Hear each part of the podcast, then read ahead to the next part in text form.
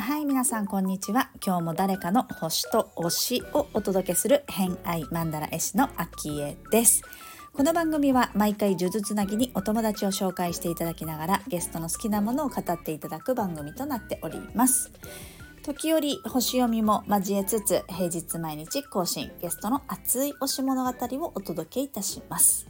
今週のゲストは山梨で家事代行お掃除サービス猫の手をされているさやかさん来ていただいております。今日のお話は、えー、好きなもの一辺倒に掃除だったんですけれども他にはありませんかって聞いたら動物のお話をしていただきました、えー、飼ってる、えー、生き物だったりとかね。えー、そのお世話だったりとかっていうお話を聞いております。偏愛にまつわるホロスコープご紹介いたしますと月星座がお羊座金星星座が獅子座をお持ちのさやかさんです。星読みが好きな人はこの星座の背景にお聞きくださると楽しめるかもしれません。それではどうぞ。あの好きなもののお話で皆さんにこうリストを書いていただくんですけどはい。皆さん好きなものがこうバーっと書いたりするんですよ。はい。もう、さやかさんはもうお掃除しか書いてなかった、ね、あ、すいません。あ全然全然、それは全然いいんです。もう本当にもうそれ、ドンってきたんだなと思って、もうお掃除の話をたっぷり聞こうとは思ってたんですけど、なんかこう、お掃除の他にも好きなものあるのかなと思って、実際のこのリアルタイムで話しながらそれは聞こうと思ってたんですよね。お掃除の方からと私動物が大好きで。あ、そうそう、赤星インコの写真あるなと思って。そうなんです。赤星インコが11羽いまして。11羽もいるの？はい。で、オカメインコっていうのが1羽いまして。あの、可愛いやつね。あ、そうです、そうです。でしゅ、あの、犬が、ミニチュアシュナウザーっていうのが、あの、うん、かわいい。飼ってます。動物は好きです。大好きです。あの、一つのカゴの中にと11はいるんですそれがですね、別々？なんです。別々なんだ。はい。鳥を尊重してるので、鳥の個人個人個人の。え、一匹ずつ？あ、一羽ずつ？一羽ずつです。じゃあ結カゴもたくさんあるってことです、ね、そうなんです。リビングの端っこにちょっとこう吊るしたりとかして。へえ。なんか一緒にっていうのよりは、やっぱ個々にの方が。そうなんです。はい。個々にやった方が、まあ、例えば、一匹、一羽何かが病気になっちゃった時に病気が感染するっていうこともないですし。そうですね。あと、あの、まあ、テノリンコって言って人間に慣れてくれるっていうところもあったりとかして。うん。はい。で毎朝そのカゴは全部掃除してます。うわーすごい。もう毎朝鳥かごの掃除から一日が始まるので。ああ。はい。食べたところから下のところからね。そうです。はい。へえ、え、もう一日の中で、まあお仕事も含めて、はい。お掃除してる時間が一番やっぱ長い、ね、長いですね。家に帰ってきてもすぐ掃除機がけをするので。ででそれそれをなぜかって言ってやっぱり鳥がいるからなんですね。動物がいるので。でミニチュアシュナウザーは毛は抜けないんですけど、うん、まあトイレシート変えたりとかしなければいけないですし、で鳥がいるのでどうしてもこう食べかすとかが床に落ちるんですよね11羽も飼ってると。うん、なのでもう掃除は絶対にしなければいけない掃除が面倒くさいって思ったことはないんですか、ないんです。あ、ないんだ。もう今まで一度も？そうなんです。それをする、そう、綺麗にすると気持ちが落ち着くんですよね。ああ。してない方がもう、はい、そうなんです。イライラしちゃうんですよ。イライラしちゃうんだ。はい。気持ちを落ち着かせるためにお掃除をしてます。え、じゃあなんか自分がすっごい体調が悪くなって寝込んじゃった時とか結構やばいですか？この前、あの、この前ってわけじゃないです。けど、去年ですね、重度の口内炎になって、口内炎？口の？はい。うん。で、最初はちょっとこう喉が痛くなって、うん。ちょっとこう、最近流行るウイルスかなとか思ったんですけど、高熱も出ないですし、そしたらだんだんこう、本当にこう、言葉が喋れないぐらいの痛みになって、喉が圧迫されて、うん、これちょっと窒息しちゃうのかなっていうぐらいの状況になって、じゃあ奥の方ってことですか？奥の方です。喉の方で。で、で土日だったので、うん、日曜日に、あのあ日曜日月曜日にですね月曜日にあ、のもう声が出ない喋ることができないんですね痛くって。それであのちょっと筆談でこうメモに書いて病院に行って診察をしてもらったらこれは重度の口内炎だと言われて、うん、でこうまあ水が飲めるんだったらまだいいけど飲めなくなったら即入院で点滴治療だって言われたんですよね。でその時にこうもう本当に腫れてて痛くってもう今まで生きてきた中で一番辛かったんですけどそんな時でもこうの掃除機がけしてました。それそれでなんかその姿を見たあの心配しての来てくれた姉姉がこんな時でも掃除機かけするんだって ちょっとびっくりしました。そうしたい気になっちゃう。そうですそうです。はい。多分、ね、どんな状況でも掃除はするんだろうなって思います。そうそうかそうですか。すごいな。すごいなそれは。咽頭炎とは違う？私も最初急性咽頭炎かなと思ったんですよね、うん、自分の症状を調べて、うん、そしたら違ったんですよね。これ口内炎って言われたんで喉なのにね。喉びっくりあそうですでも喉喉の喉でも口内炎があるらしくて。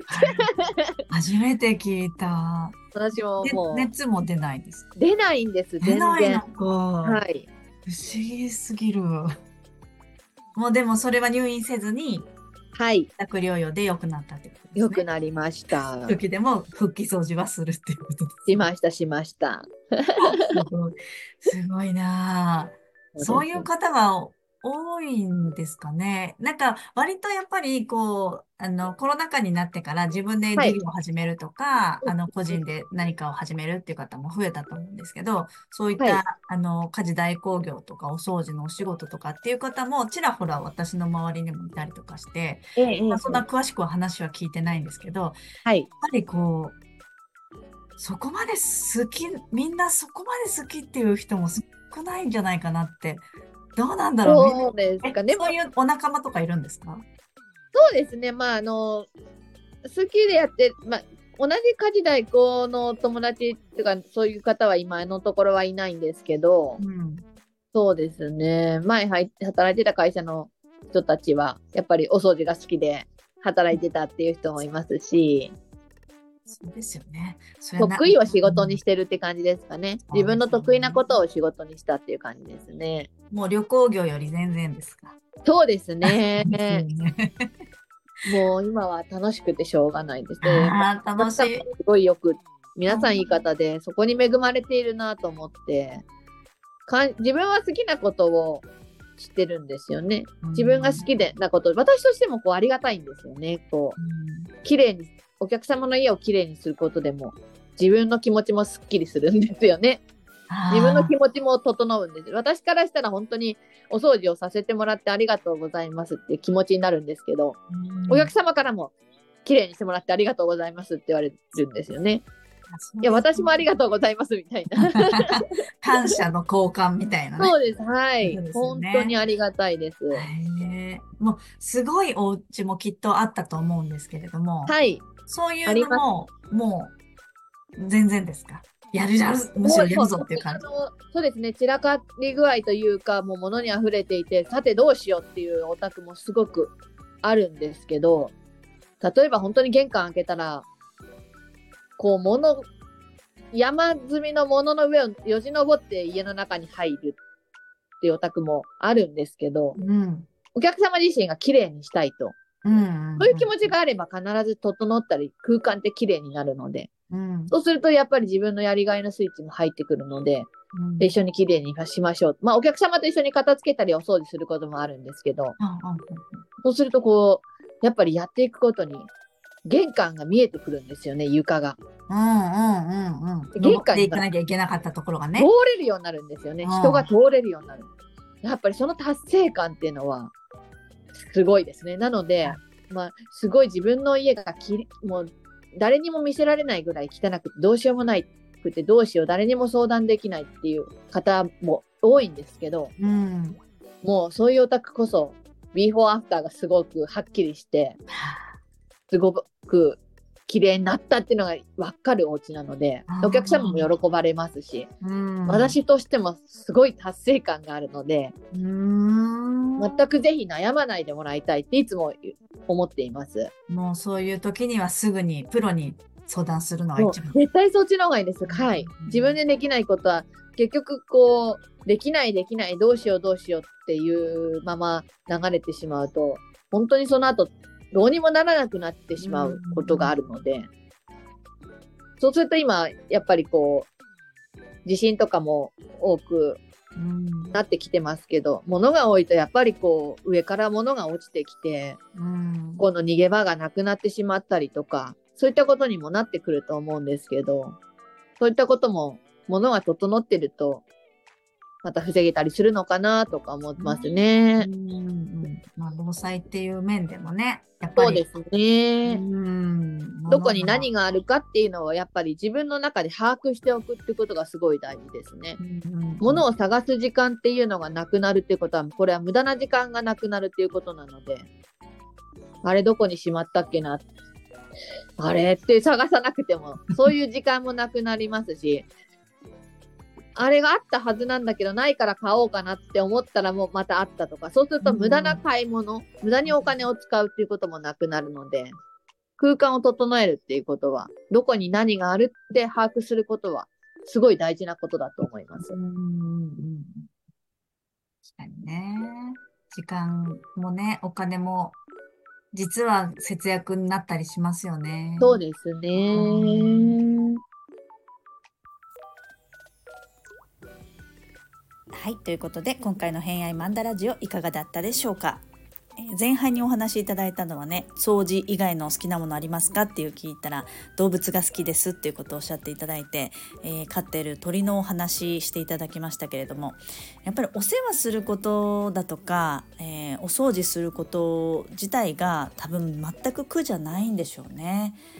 私あのうちは何も飼ってないんですけれどもあのやっぱり例えば家を開けた時にとかも考えますけれども例えば魚を飼いたいなって思った時があったりもしたんですがやっぱり魚だとこう水槽をね綺麗にしていたりだとか、えー、まあ、どの生き物と一緒に暮らしてもその生き物のケアっていうものは大事だと思うんですけれども衛生環境を整えるっていうのも、まあ、自分にも、えーと生き物にしてもとても重要なファクターになるかなとは思うんですがそこがきちんとできないんだったら買う資格ないよなって思ったりとかね私なら知ってしまうんですけれどももうさやかさんの場合は全く問題なさそうですね、えー、むしろ常に綺麗にしておきたいみたいな感じでちゃちゃっとできちゃうんだろうなっていうのは想像できますけれども。うーん。